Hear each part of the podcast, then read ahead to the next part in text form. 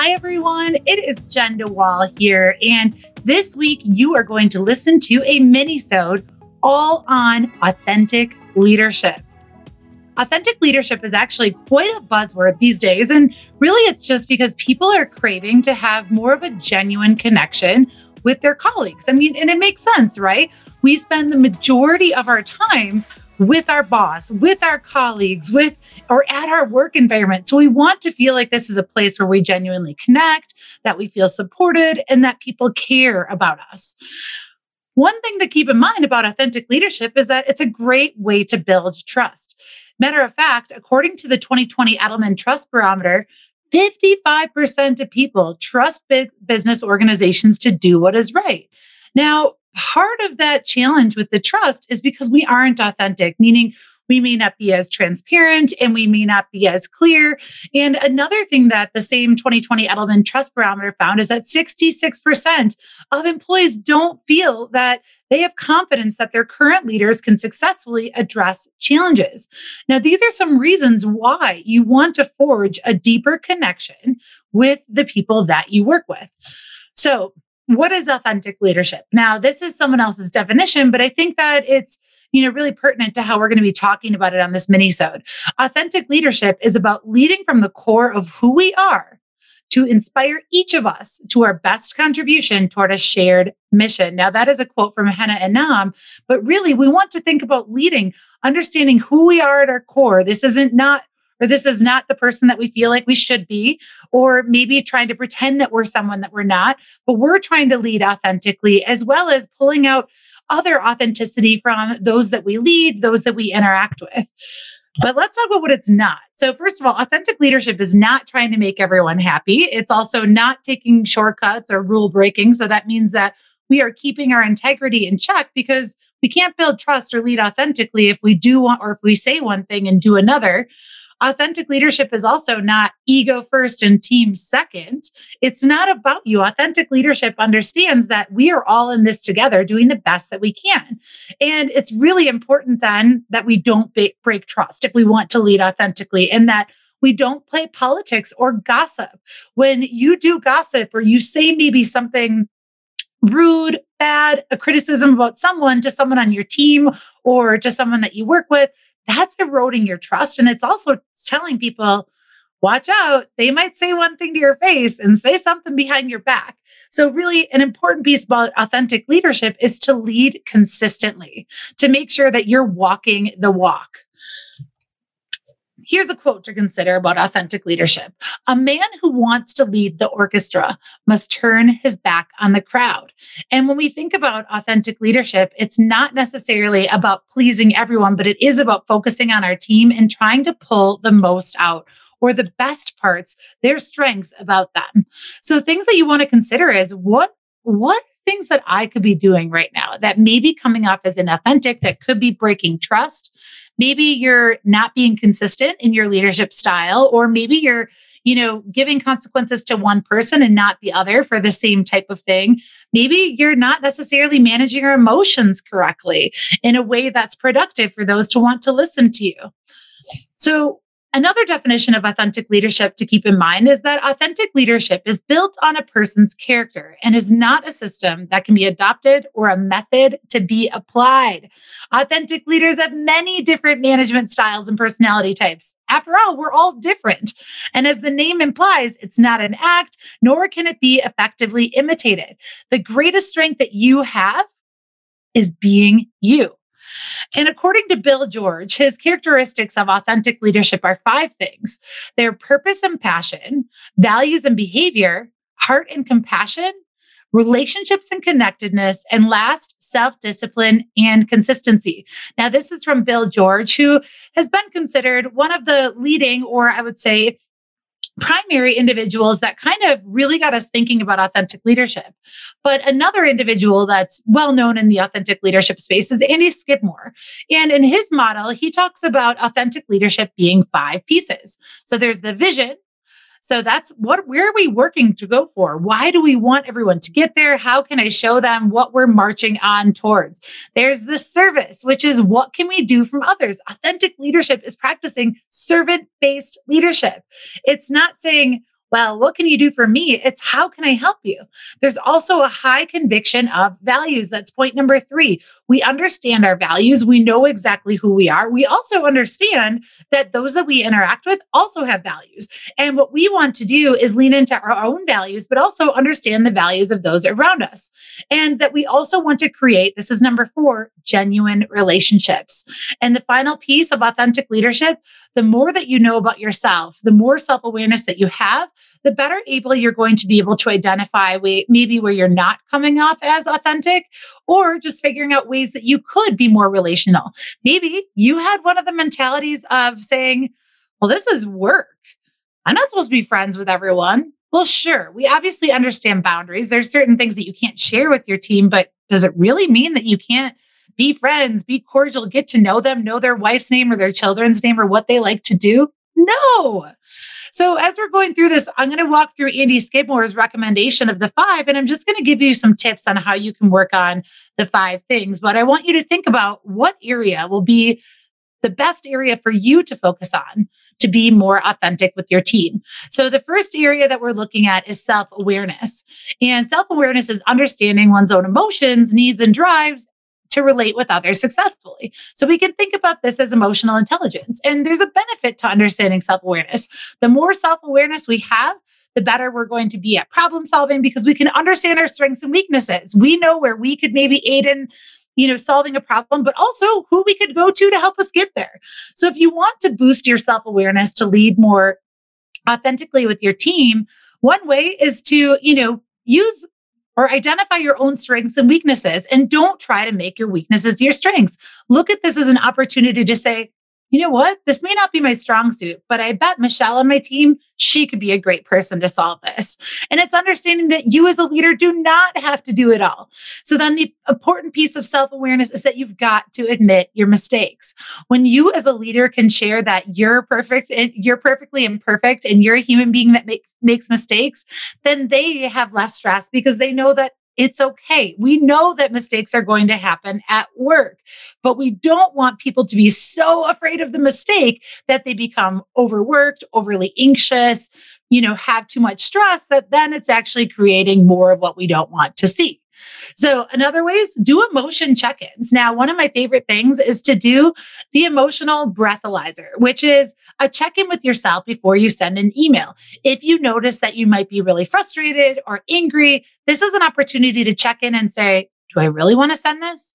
And do an emotional check in before you go into a meeting.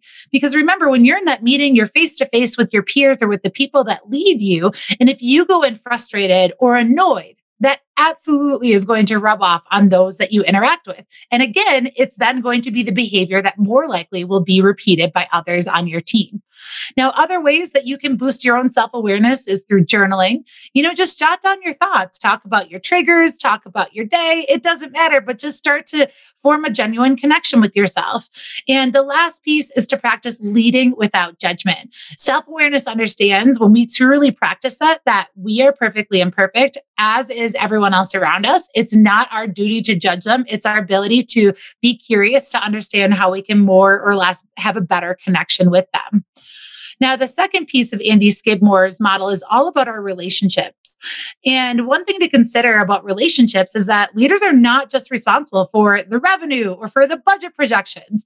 Your success as a leader is going to be contingent on connecting with others. Your customers, your employees, and suppliers are at the heart of every single business, and creating positive relationships with them is key. And one of the great ways to create a positive relationship is by being real. You want to be approachable. You want to you know show that you they can trust you you also want to use that to build team morale so tips on how to improve your relationships get to know people ask them questions it doesn't have to be you know if they if you say how was your weekend and they say fine you could say oh what did you do and ask open-ended questions to get to know more of them also, drop the image. Again, people want to work for people that they see as human. They don't want to work for that robot that might say exactly what they think they're going to say because that's what people want to hear. They want to see you as an individual. And if you want to also build better relationships, start by assuming positive intent. Now, I know it can get really, really easy, especially if we're bogged down with work to, you know, maybe get more irritated or frustrated and then have a knee jerk reaction when really, in actuality, if we would just assume that those around us are doing the best that they can and assuming positive intent, then we may not be as likely to fly off the handle and we're going to be more likely to have a better collaboration with them. So, of course, with relationships too, then it requires us to practice vulnerability, again, sharing our mistakes where we may be afraid, where we might feel strong also practicing being curious, and of course, being a great listener. Now, this last piece for relationships is to embrace feedback. Now, I would also encourage your employees to give you feedback. And I know that that can feel tough because we don't necessarily want to hear it from them. But if we assume positive intent, that they truly are giving us feedback to help us forge a deeper connection and create a better team environment, then let's not take it personal and say, is there something in this feedback that could really improve the group overall? Perfect. The third piece of Andy Skidmore is all about our values. You know, and values are a person's principles or standards of behavior. It's one's judgment of what's important to life. And if you want to get in touch with your values, a great thing that you can do is go online. There are plenty of values assessments, but understand what ones are core to you. Now, for me, some of my core values are authenticity itself. I love to be able to express myself exactly as who I am.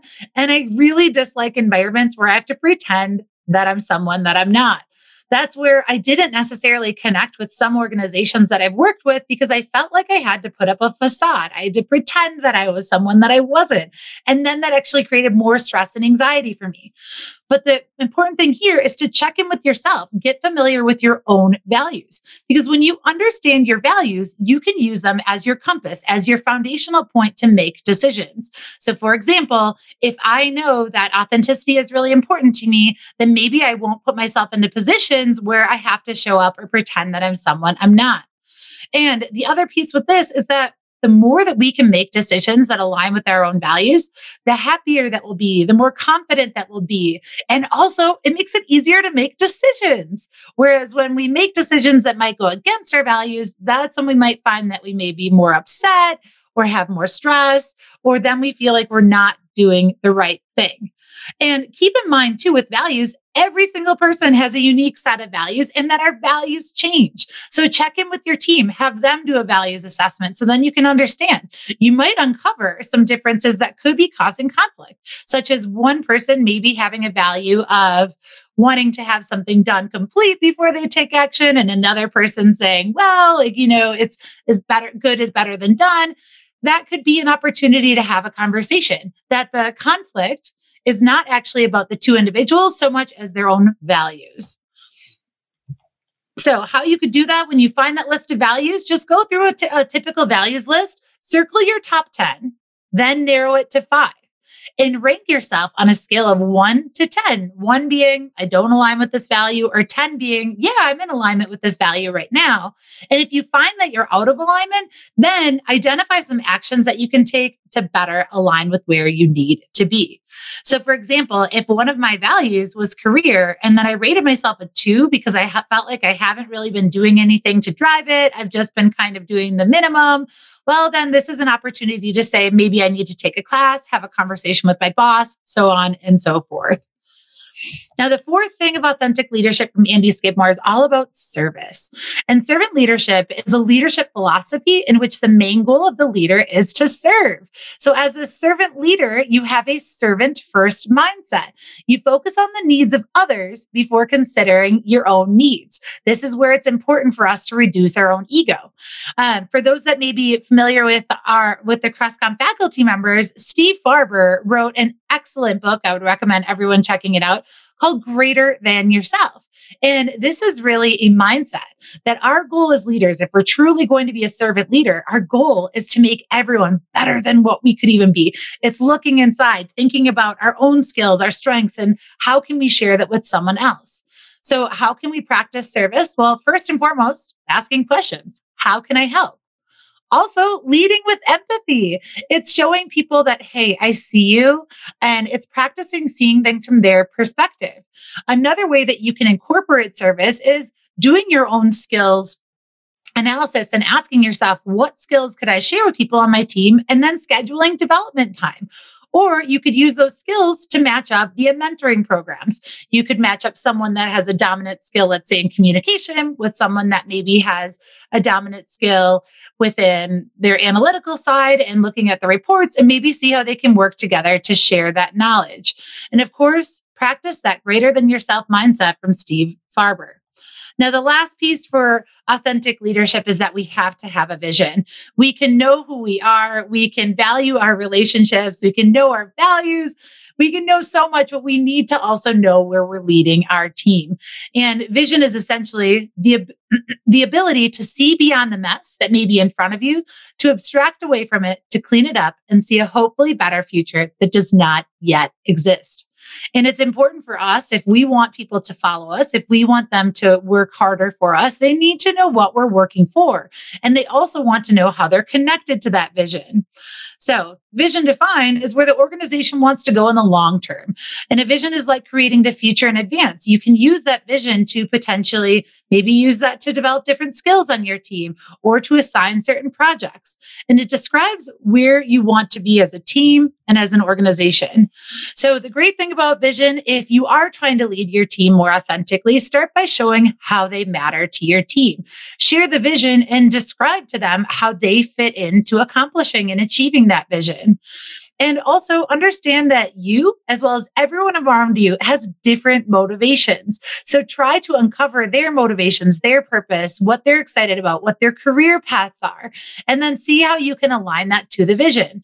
If you know that someone wants to develop in a particular area and it aligns with what the vision is, maybe then you can delegate a project or ask them to attend a meeting so they can get more familiarity or exposure to that. And then that will more connect them to the vision.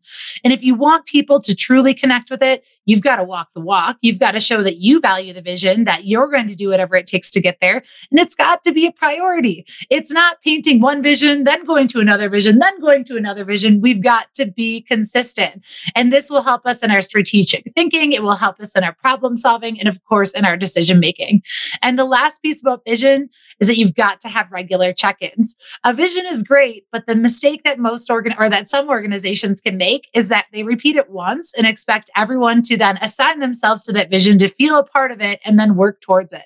A vision is something that we want to talk about frequently. We want to energize people and inspire them and really grow enthusiasm around the vision so people can use that as motivation to do their job or to work harder to overcome challenges or think differently and to make better decisions that can get you to that vision. Thank you so much for tuning into this week's minisode all about how you can become a more authentic leader. If you enjoyed this week's minisode, don't forget to leave us a review on your favorite podcast streaming service. Also, feel free to share it with your friends. We would love to be able to help develop more leaders. So please share it with them so that maybe they can gain some insights to make a greater impact. Thank you so much for tuning in. Until next time.